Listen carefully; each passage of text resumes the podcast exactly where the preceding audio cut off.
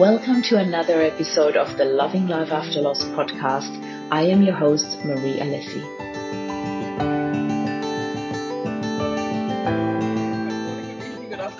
People. I'm so happy that we're here for another um, episode of Ask the Expert. And again, I have asked Adrian Hanks to come with me and discuss a topic that is quite a hot topic in Loving Life After Loss in the space of grief, and that is how to deal with family. And there are quite a few different approaches, and Adrian and I had a quick chat behind the scenes, as we always do before we come live to you. And uh, I just want to set the scene here a little bit. We will be talking about this topic more from a psychological, emotional, mental, uh, mindset sort of perspective. I do understand that there might also be a lot of legal issues coming up when it comes to dealing with family in the space of grief. This is not the topic for today, so we will not be looking at it from a legal perspective. I can give you a sneak peek. I actually do have a beautiful lawyer who will come to us into the group for an Ask the Expert episode, and uh, Linda and I will be speaking about um, a few different, very common questions in the legal space when it comes to uh, a loss in the family. And uh, so we will keep these questions for them. However, if there are any pressing questions from a legal perspective, please do feel free to ask them and I can see how I can pass them on or please contact your lawyer or your legal support team. So that is just a quick disclaimer that I wanted to put out there to set the scene. And without further ado, uh, Adrian, as always, can you do a quick introduction for all the new members in the group? Because every month we, we collect more and more members and the group is growing nicely and steadily. And uh, please do us the honor to introduce yourself. Welcome again. Thank you. So, firstly, once again, thank you for inviting me onto the show. I love being on here. We've done a few now, and uh, yeah, each month, always my pleasure. Different the different topics. It's really yeah. good to be able to share that. So, a little bit of a background mm. for myself. Um, I'm um, in, in my second marriage, and I've got six adult children and I've got 3 mm-hmm. I've got four granddaughters and a grandson on the way in a few months' time. I'm very excited. Yay. And just congratulations. yeah, thank you. And from a professional perspective, I've been in the coaching and psychotherapy space for over 20 years.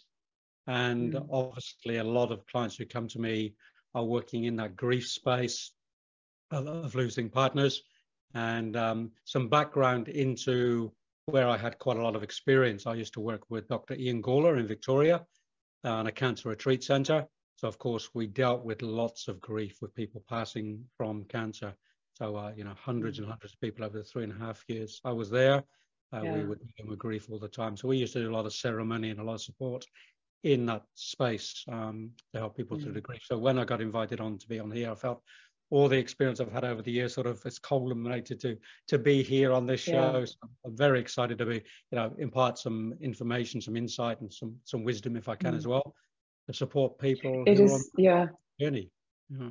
yeah, it is so beautiful to have you here, Adrian, because it is always nice to invite uh, other experts into the field to, you know, come from a different perspective or sometimes even share perspectives that are really, really important to highlight. And um, today's topic is is really quite a deep one and i feel we could fill many many sessions with that but we really try to give um, some you know you the essence of of a couple of things that we wanted to highlight. And i'm going to hand it straight back to you because you have already taken a couple of points from that.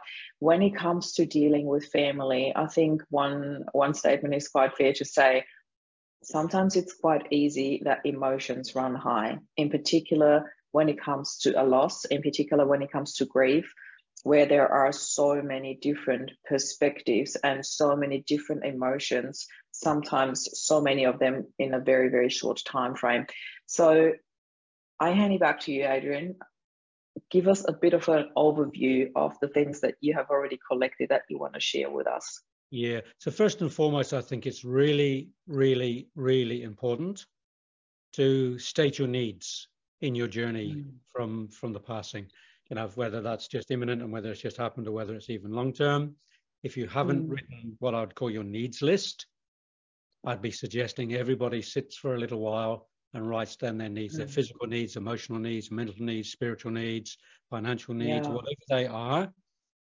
Get that complete because if you meet a family member and you are in a high emotional state, it's easy to forget what one's needs are. And I mm-hmm. think even if you say to the person, look, I've written my needs down because I, I had a sense yeah. this might get emotional, and I'm actually going to revert mm. back to, to, my notes, um, just like public speakers do sometimes. You know, they come back to their notes, mm. and I think it's really important to be clear on them. So just those heading: the physical, the emotional, the mental, the spiritual, the financial, and what other support needs to be there as well. Have it written because what happens when we meet with others, particularly family members, anger can rise, guilt mm. can rise, resentment can rise, and all those trigger points can rise in ourselves, but also in others as well.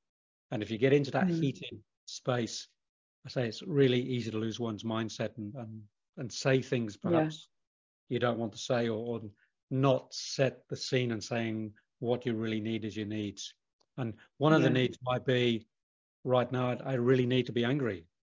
Right now, mm. I really need to feel into deep sobbing, you know, whatever that need is. Yeah. And also remembering, Maria, I think is really important is every single member of the family will grieve differently. Yes. Oh. Some it will be inward. Absolutely. Some it will be outward. Mm. Some of it will mm. be projected on on others and maybe yourself included.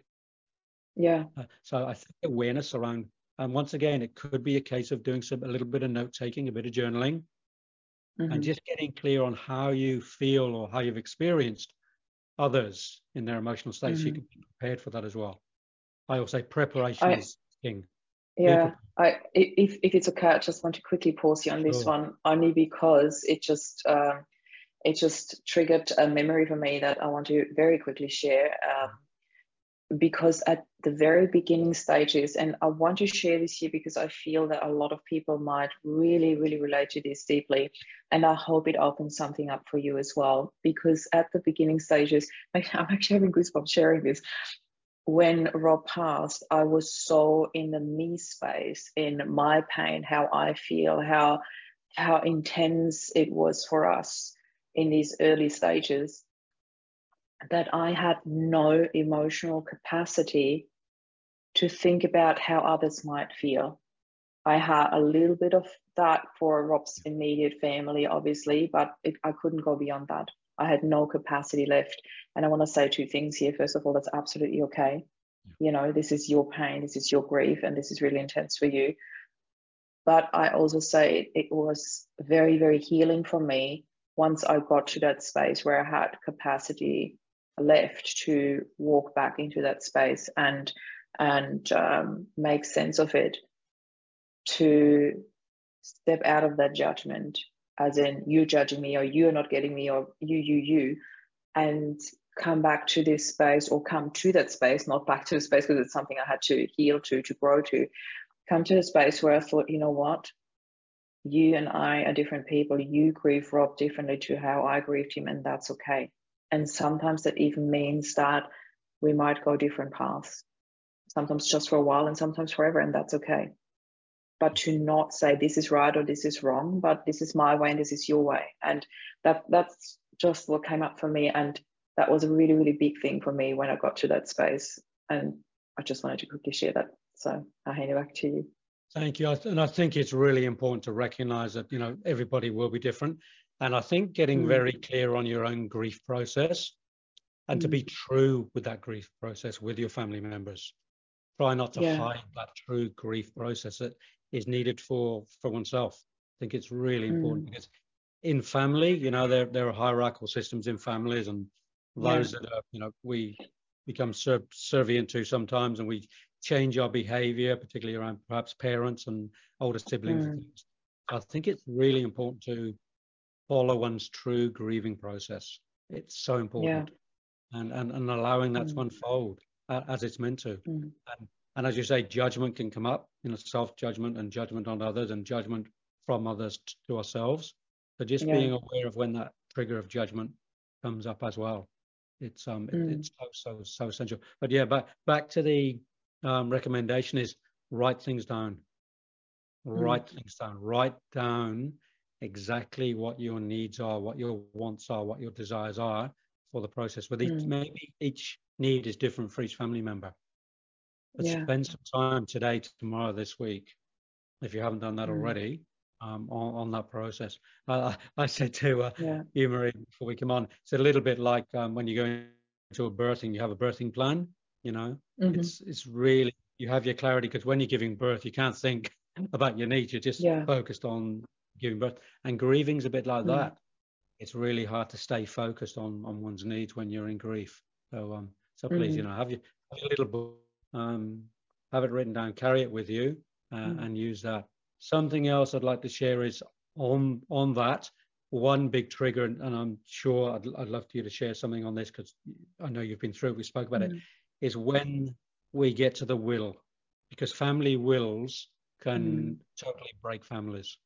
I've yeah. seen it. I've had clients with it. I've had friends with it. I've had family members with it. That when that will is produced and somebody is not happy, mm. it, it can be devastating. So, um, yeah. so I don't know Marie, whether you have some experience in, you know, in, in that space with family or, or clients. Um, yeah. On, on that space. I have to say, with family, luckily no.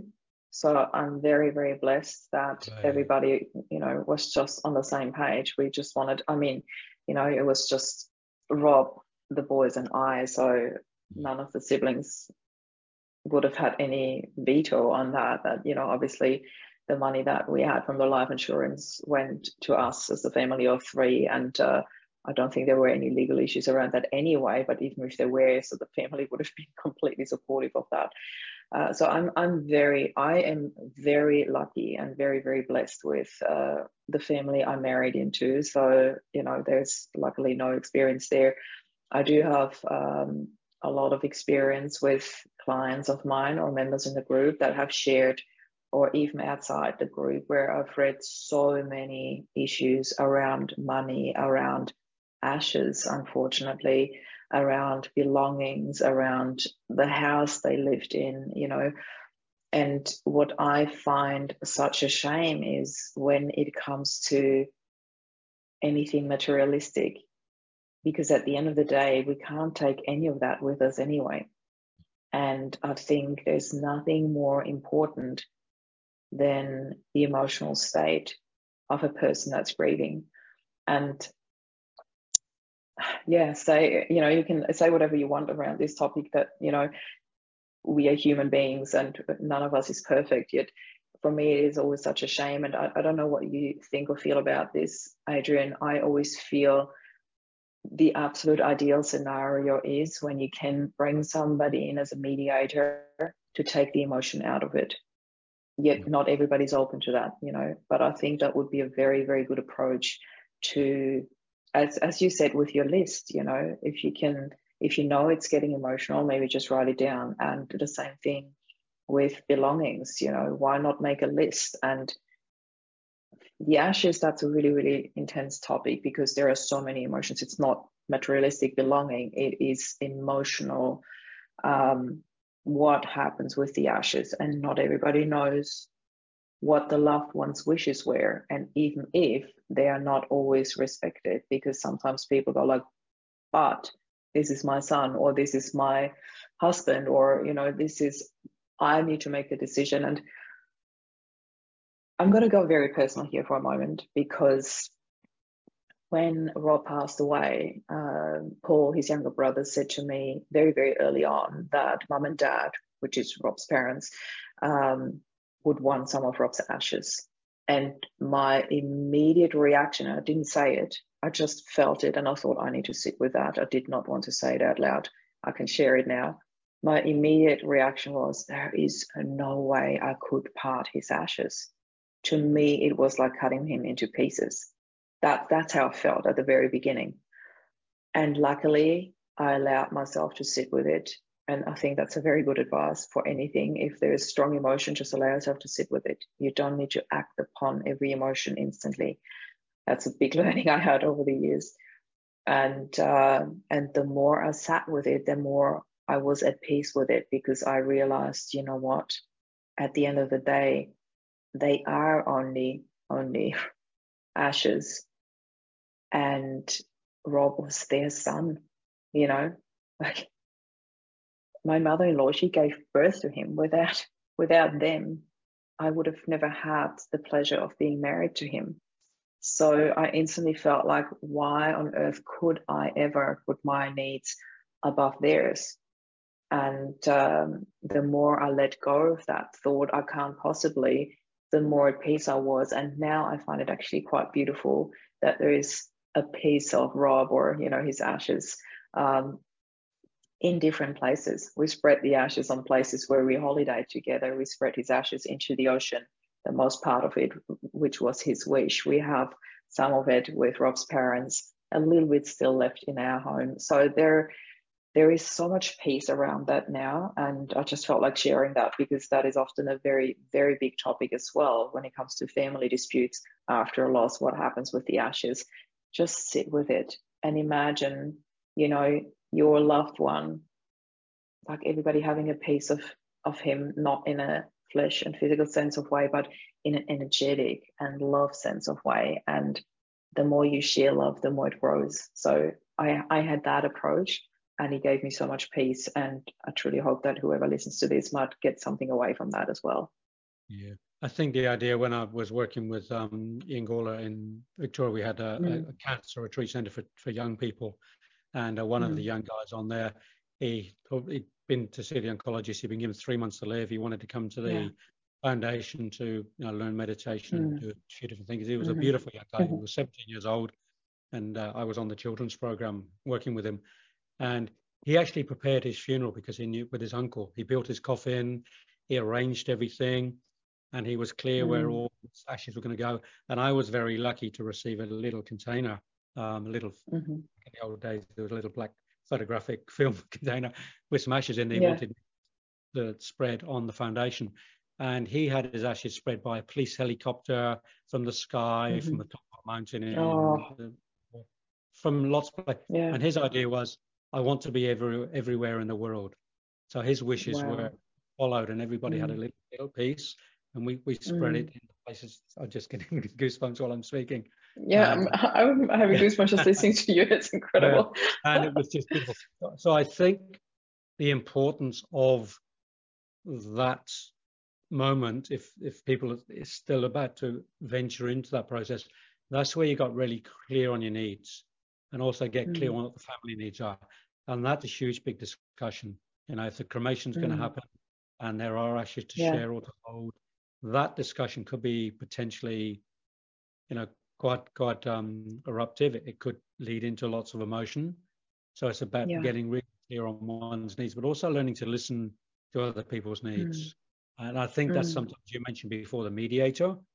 Sometimes a mm. professional mediator or, or, coach or counselor is a really good space to go to hold that yeah. space in negotiation. It, it's sometimes really important, mm. particularly if you know there's going to be yeah. tension. Um, it's, it's so mm. so so. Um, yeah. yeah. So, yeah so, so, that, you know, the ashes are one. The will, as I mentioned before, mm. can be quite contentious. So get clear mm. on, you know, who's the executor of the will, who's going to work in that space with you. Um, I've I've had a few friends who've been through the will process in the last few years, and mm-hmm. it, it was not a very pretty sight. It was um it was pretty awful mm. for the individuals because people were contesting the yeah. will, and then of course the lawyers are the ones that win at the end of the day because they they take the chunk. Um, but mm. yeah, it's, it's a tough one.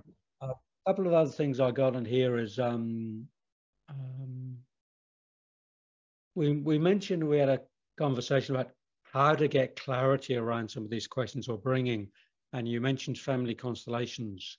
So I'd like to yes. bring that in because having a system, sometimes it's mm. good to mm. just talk to somebody one on one to, you know, work through what one needs to work through. Yeah. But if it's a complicated family situation, one mm. great way to do is to dramatize that into like a, if you like, a role play or a situation. And I know mm-hmm. you you love your family constellations. I've done a few constellations myself. I know a few. Me too. I love it. Yeah. Um, facilitators myself, and um, mm-hmm. and a few people do it slightly differently, but but can we just because I I'm very aware that uh, there is still it's still a sort of new thing in Australia. In Europe, it's very popular. And for those in Australia, I don't even know about the US, how popular it is or not. But um, should we maybe explain just the basics of family constellation and how it works? Yeah, absolutely. Yeah. Do you, are you a facilitator yourself, Maria? Do you... I am, yeah. Yeah. So would you like to explain as the facilitator, you, you know, I, am I'm, I'm happy to give my little spiel that I usually yeah. do, and then you can add yours if you Absolutely. want to. I'm, I'm quite happy with it. So for like absolute simplicity, I often refer to family constellation as a human board game. So what happens in a family constellation is that you take representatives of the family, which can be done with other humans, as in, you know, people who volunteer, who come together in a group and stand in for the people in your family to represent family members, to have that role play. But it can also be done with cups or any other objects, really. So if it's just you doing a family constellation, I um I always do a family constellation at the VIP days that I run. So it's just me and the client, and I literally use cups, and you put as many cups as you have family members uh, on the table. And basically, I use the, the handle as a nose, so you know in which direction that person is looking. And I get the person, we refer to it as the focus. I'm not really sure what you call it, but the, the focus is like you, the person who represents you is referred to as the focus and you put the focus in there and the family members um, around on the table or in a room if it's done with real human beings. And then um, you look at the entire picture when you're done. When people are put on that field, in that room, on the table, um, then you look at the entire picture. And it's so beautiful for you because you are not in the picture, you're standing outside. So it gives you the outside perspective. And then when you do it with real humans, you can get feedback from them how they felt. Was it forceful? Does it feel comfortable? Does it not? People don't have to know anything about your family situation. They just feel, and it's incredible the feedback that you get. But even if you just do it with cups, you see from the dynamic how they are put on the table. Who is close to who? Who looks at who? Who looks away from who? And um, in particular, when it comes to a death in the family, it's incredible because you always put that loved one that has passed over in a constellation as well. And what happens when that cup or that person is taking out, how it affects the rest of the dynamic. Every time it gives me goosebumps. It, it is really incredible to see that from an outside perspective and what effect it has on you and the rest of the family. So that that is really very much in a nutshell. People still go like, how on earth does this work? And it's just very, very um, magical to me to to run family constellations because there's always such a beautiful beautiful outcome uh, and realizations that come through that yeah yeah please um, fill in the gaps if i left anything out yeah. so, so, so, what i love about it and you, you touched on this uh, marie was rather than being in the center and being subjective one gets an yeah. absolutely objective view of what's happening and i think that is so important mm. because as we've mentioned before when you, you're deeply in the emotion it's hard yeah. to be in the left brain and sort of see things from a logical reality perspective. So by mm. stepping out of it and seeing it from a more of an objective perspective, one can get mm. so much clarity, particularly on the other family members. You know, you may mm. have Auntie Edith, who's in the family that is generally nice and quiet and demure and doesn't say very much. But when she's in the constellation, she's represented by somebody. Maybe for the first time, you're going to hear or feel what she really yeah. has to say. Yeah. Um, it gives it gives the, if you like, the players, the the um, the representatives of the family members in there, that opportunity mm. to feel into what the family member may feel like saying, but may be too shy or too afraid to say to mm. other family members. And I, so I, mm-hmm. I, think the the magic of family constellation is yeah. that it, it, works on such a subtle subtle level. Mm. And if one's aware of those subtleties um, from an objective perspective rather than subjective, one mm. can start to understand yeah. the, the whole dynamic rather than just one's own relationship mm. to what's going on. So, so that sounds like a like a wrap. I need to wrap my brain around this objective objective perspective rather than subjective. yeah, yeah, yeah. whoa. yeah, and and that's what I use a lot in my therapy. I, I, get my client to sort of step mm. aside and we put the representation in yeah. to represent them. It's a very similar uh, process with a bit sort of gestalt style and then we get them yeah, to feel what, what, they're seeing, what they're feeling from the objective. And and it's so easy to then for them to say, well, I can see myself as a five-year-old or a ten-year-old or a twenty-year-old. Mm. This is what I see. This is I'm, I'm it's almost like we're mm. we're replaying the situation on video and we're watching it all over again. Yeah. When we use I, I, like family yeah. constellations, it can be mm-hmm. such a great resource. So once again, yeah. the recommendation is family constellations or yeah. something similar as a resource. Literally, exactly. Just Google it in, in your area. And if you want recommendations around Sydney, I can certainly give you those as well.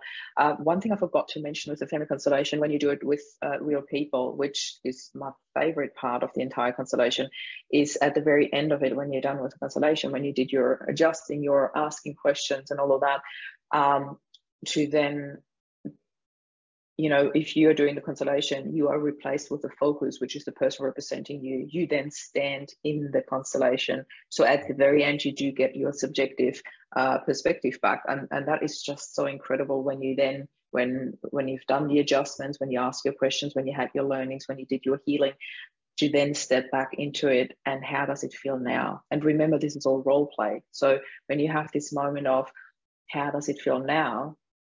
There's opportunity in that. You can then take that into the real world and take that healing and the learning into the real world. And and that to me is where the magic happens. So yeah. It's a very magical process. And as I've, I've got mm. a few friends who are um, constellation facilitators. And uh, you know, yeah, so if, if in which area are you in case somebody wants recommendations? I'm, I'm on the Gold Coast, so, so I've, yeah. I know a facilitator in the um, in Sunshine Coast, uh, I know a mm-hmm. facilitator here on the Gold Coast, and yeah. also so please please do reach out if if you guys anybody listening to this want recommendations gold coast sunshine coast sydney uh, yeah. adrian and i can certainly help you out with that or uh, simply just google it you know i always prefer when it comes with recommendations um, yeah. because yeah it is good to know if somebody does a really good constellation there, there's different facilitators different methods out there but yeah I, I just love it yeah, there are. Look, there's those that follow more the traditional line, and some have sort of stepped out mm. and created their yeah. own, and it's it's a little bit different. And um, and I've yeah. experienced a few different types. So yeah, I love it. Mm. So yeah, having that as a resource, I think, is is really really important. Um, mm-hmm. and reaching out and, and back into the sort of groove of where we're going with people is find that support person that can help you within the family because it's it's good to get a professional from outside who doesn't know the family, yeah. but having somebody within the family to support because they know mm. you, they understand you more, they they get your emotions more. So um, what I often do if I'm doing family work with families is I do what I call the concentric circle. I put mm-hmm. the person in the middle, the client or the person in the middle, and then we do about five different rings, and we write or we name the close family members in the inner circle. Mm-hmm and then the next people, and then the next until mm-hmm. you sort of get to the third cousins or whoever you're working with. You don't know very well. Yeah. And then you look at the whole complete circle and say, one, who in there do I trust the most? Mm-hmm. Which one do I connect with the most? Where's the synergy the most? And you pick two or three people. And you might be surprised if you do that process that those that you think are the closest on the inside are not always the closest. It could be some family member on the outside that you haven't seen for a while but you know mm-hmm. there's a mm-hmm. connection, and that's the person mm-hmm. to call, a phone, or email, or connect to. So that concentric circle process is really good to hone in on, and you name all your so family. beautiful. It's a I really good process because it becomes yeah. a visual process, and mm-hmm. once again, it's an objective process again, and then you feel into it once you've been objective and you see which family member am I going to connect with. And it could be just yeah. Auntie Edith that you haven't seen for two or three years, but you know that when yeah. you did there was a beautiful connection and you understood each other. Yeah.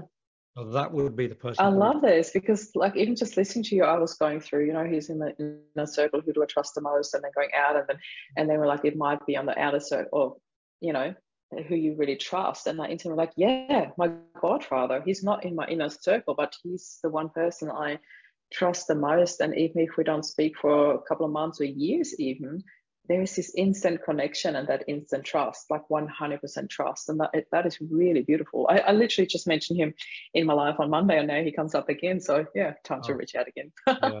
Uh, and yeah, yeah, and yeah, but if, if I got you to draw that concentric circle, as you said, he mm. may not be in that inner circle with you. No, he was in the third circle. Yeah, there we go. So isn't that incredible? Yeah. So objectively, you can see that, and then you can name him and say, right, mm. I know who I need to contact today because he's the one I trust the most. Yeah. Well, that's a great exercise. So oh, I call it I love concentric circle process. Yeah. And you can use it for lots of things. If you if you're struggling mm. in your life or you've got anything going on, I highly recommend doing that concentric. With your circle. friends as, as Yeah. well, I You guess. can Yeah. do a friend circle and a family one, or you can combine them. Mm. Um, Mm. It's just a really, I, I use that a fair bit in, in my therapy work with people. and it's- Oh, that's my gift for me today. I love this. Yeah. This is such a beautiful idea. Yeah. Mm. and, and and what you can do, you can even draw a blank one and then you know um, photocopy a few off and, and have them on the ready Yeah. to go, and then use them for Yeah. whenever you need them. It's a it's a really good Ooh, process. I love it. Yes. I think you know because the topic for today is how do I deal with family members.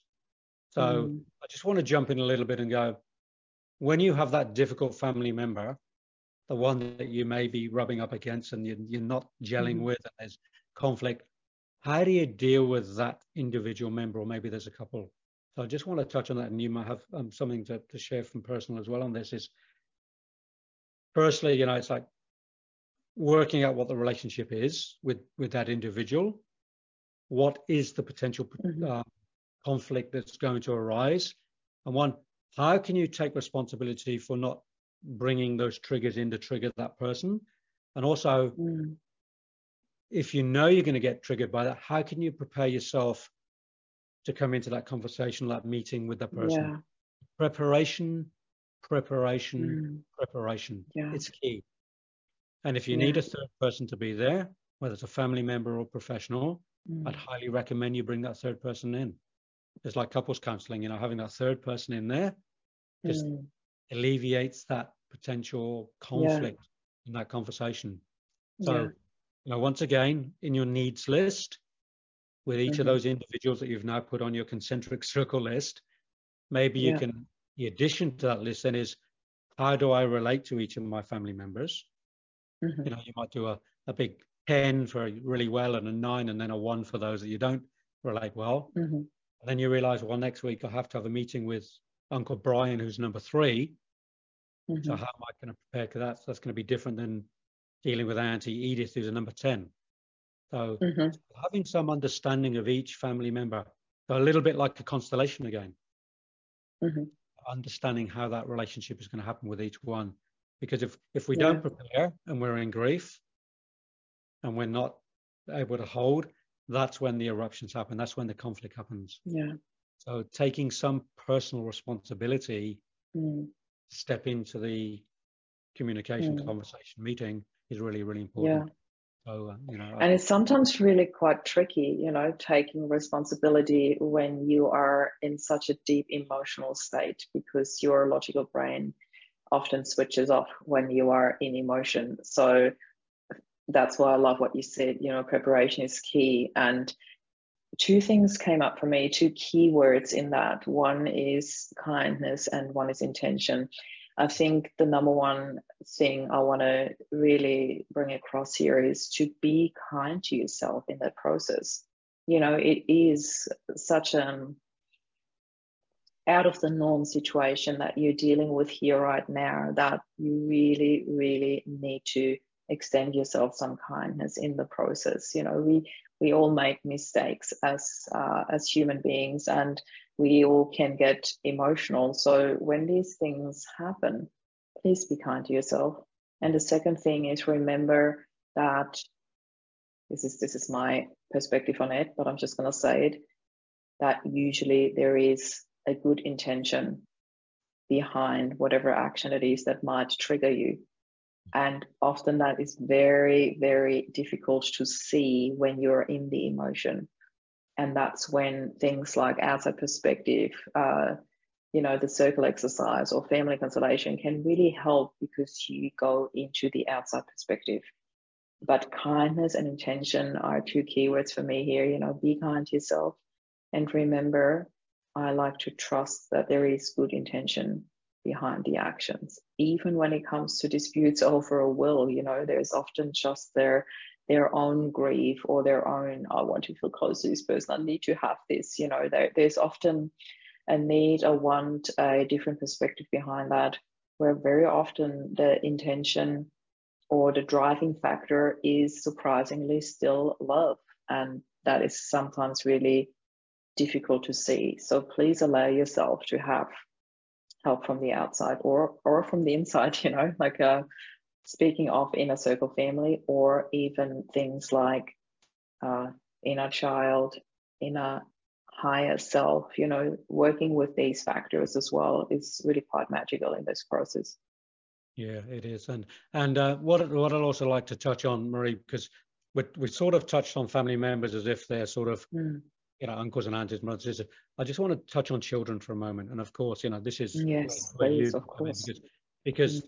dealing with children in grief, losing a part, particularly a father, is different than any other family member.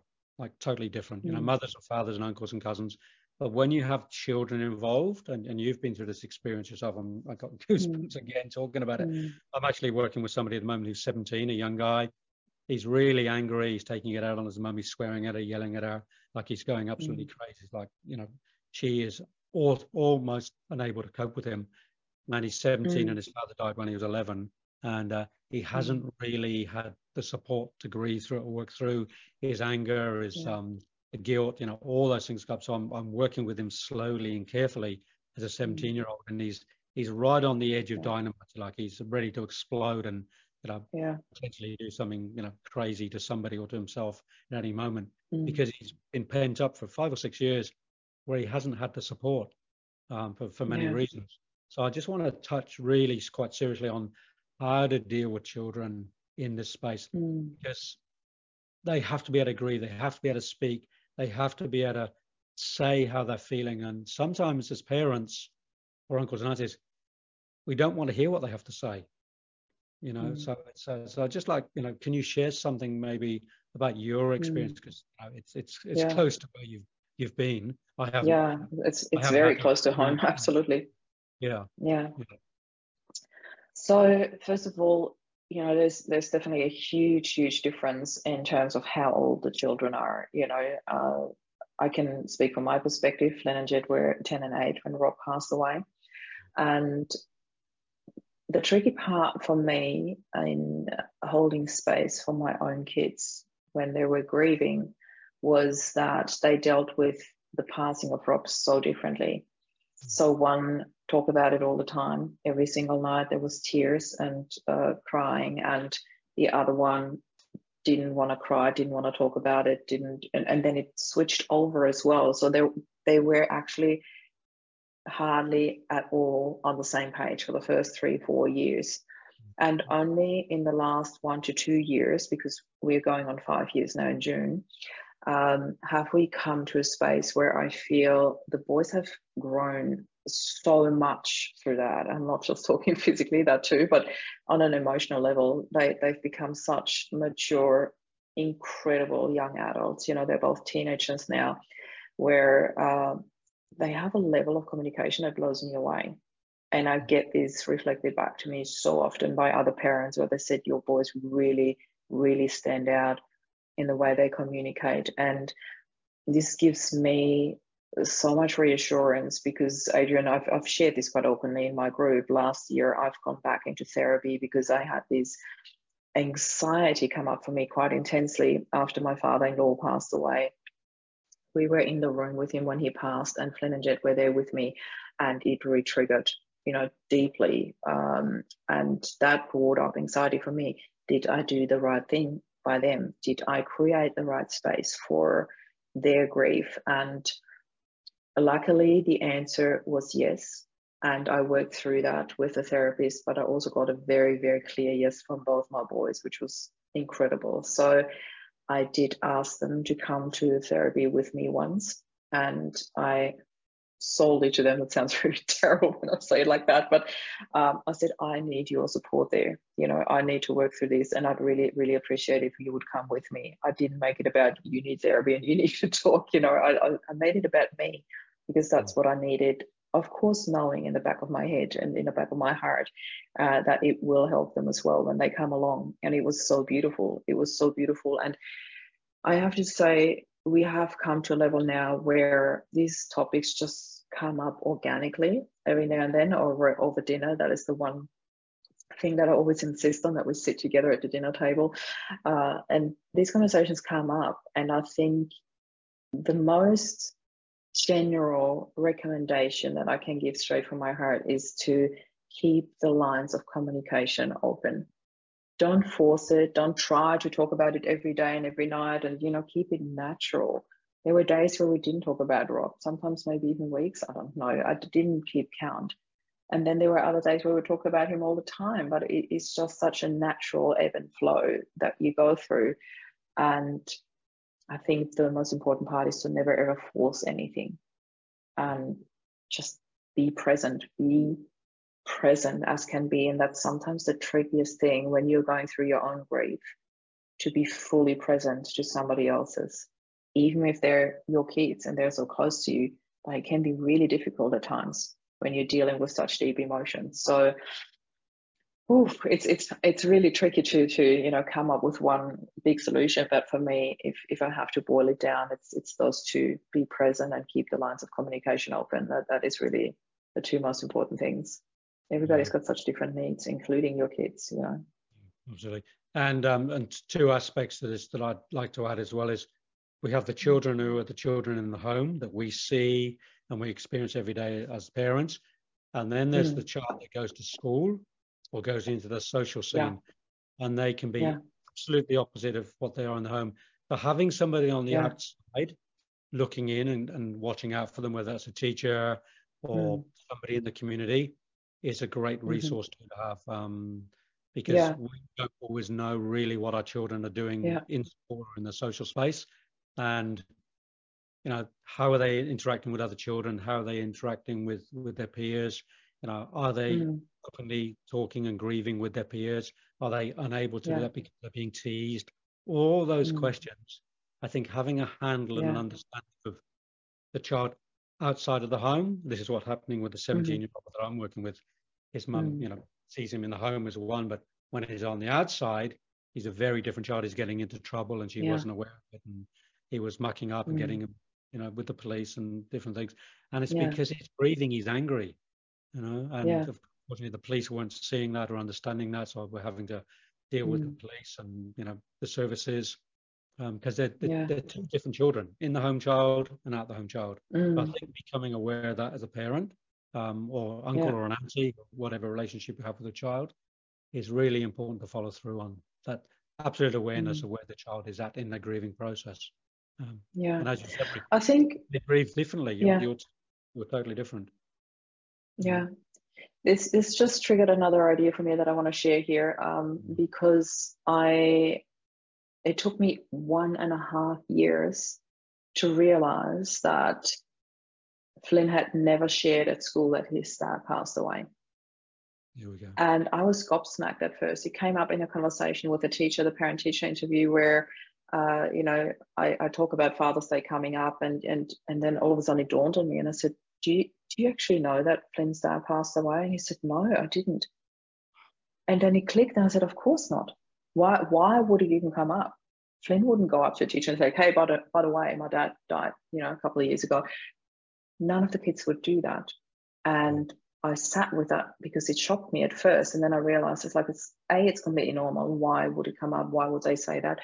And b most kids don't want to be seen as oh the, the dude whose dad passed away you know they don't want that they just want to be normal they want to see, be seen as normal kids but it doesn't mean that they don't have these emotional triggers when there's Father's Day, when there's all the other dads at school at the sausage sizzle, whatever, you know, there are triggers. So around these times when you know things like Father's Day coming up, to be aware. And as you said, Adrian, to have people in the outside world, i.e., a school counselor or their year teacher, or you know, somebody that you can talk to and say, can you just please keep an eye on my boys that day or on your kids, you know? And I did do that without Flynn and Jed knowing um, because I didn't want them to feel there's something wrong or there's something this. I just wanted somebody to be aware, just somebody to be aware. And I said, I don't even want you to talk to them about it. I just want you to be aware so you can keep an eye on them. And every time I got this feedback, it's like, they're happy, they're good, they're in a good space. And you know, having a school counselor there, your kids might not be ready to talk to them or might be past that stage where they want to talk to them. But having that connection, somebody to keep an eye on them, I can highly recommend that. I found that very helpful and very beautiful over the years. So that's a really good thing to think about. Yeah, well, it brings you some relief too, doesn't it? Because you know you don't have to yeah. have the worry every day that you know there's somebody out there with eyes on your child, uh, which yeah. is a great relief as well. You're not carrying that extra burden of having to look mm. after the child as well. So look, we've given you know quite quite a few few tips yeah. about really understanding the child. And if you're not a parent, even if it's your nephew or your niece, mm. um, or your granddaughter or your grandson, you know, even mm. from that perspective, are you aware of that child in terms of that family constellation space? Yeah. Is there is there some so probably what I'd like to pose is is there something more that the listeners and watchers today can do for those mm. children in that family where somebody has passed? So I just want mm. that awareness to drop in for everybody watching and listening yeah. in. Might Thank might you. be your son or daughter. It could be an mm. you know niece or a nephew or such. But just that yeah. awareness um, and supporting that, I, I, think it's really important because um, the mm. children need holding, and they really do. It's um, yeah. You know, I've had that in the family myself, and I've had friends who've got the children, and it's uh, they they do it tough. Mm. They do it tough. You know? Yeah. So let's let's support the children. Adrian, mm. thank you so much for bringing that up. Thank you for everything that you shared today. I just want to put it out there for anybody listening to this. I know we went way over time today, but it is a really huge topic. How to deal with family. There is no straightforward one size fits all answer because every family is so different every constellation of a family is different and uh, we go through different stages every day so i want to bring it back to please be kind to yourself please keep the lines of communication open not just with your children but with the outside world and coming back to one of the things that you suggested adrian um, when you know that it might be emotional write a list write a list of things of points that you want to bring across and maybe start with that. I always suggest that you communicate directly if you can, because the written word often gets, you know, interpret it in the way that you would read it, that you would see it, or the other person would read it and see it. So try to communicate with the person directly and have the list as a crutch, as a helping point when it does get too emotional. Um, but if there's any other questions out there, Adrian and I are always available in the group. If you have any questions around it, please, please, please put it in the comments below the interview so we know what this is in regards to. Or if you find it too personal, please do feel free to reach out to either of us in a private message. Okay, so I want to put that out there. I want to thank you from the bottom of my heart for being here, holding space, and sharing such beautiful ideas. And I'm going to let you wrap up the session today, Adrian. Thank you so much. Okay. Yeah, I, think the key message, and you shared this, is is the gentleness. You know, just yeah. be gentle with yourself, be gentle with your family members, mm. be gentle with all those around you, and that word compassion. You know, self compassion and compassion for yeah. others. Oh. Because compassion is the word to use when there's grief. Absolutely yeah. compassion. So let's uh, Absolutely. Yeah, I'd like to leave leave with a message of um, you know full compassion for for everybody involved with you know the individual that's passed. Thank you so much, and so much love to everyone listening to this. This is Adrian and Marie signing off. Bye for now. Thank you. Thank you for listening to our podcast. If you enjoyed the show and you would like to find out more about loving life after loss, please visit mariealessi.com. I shall see you next week. Bye.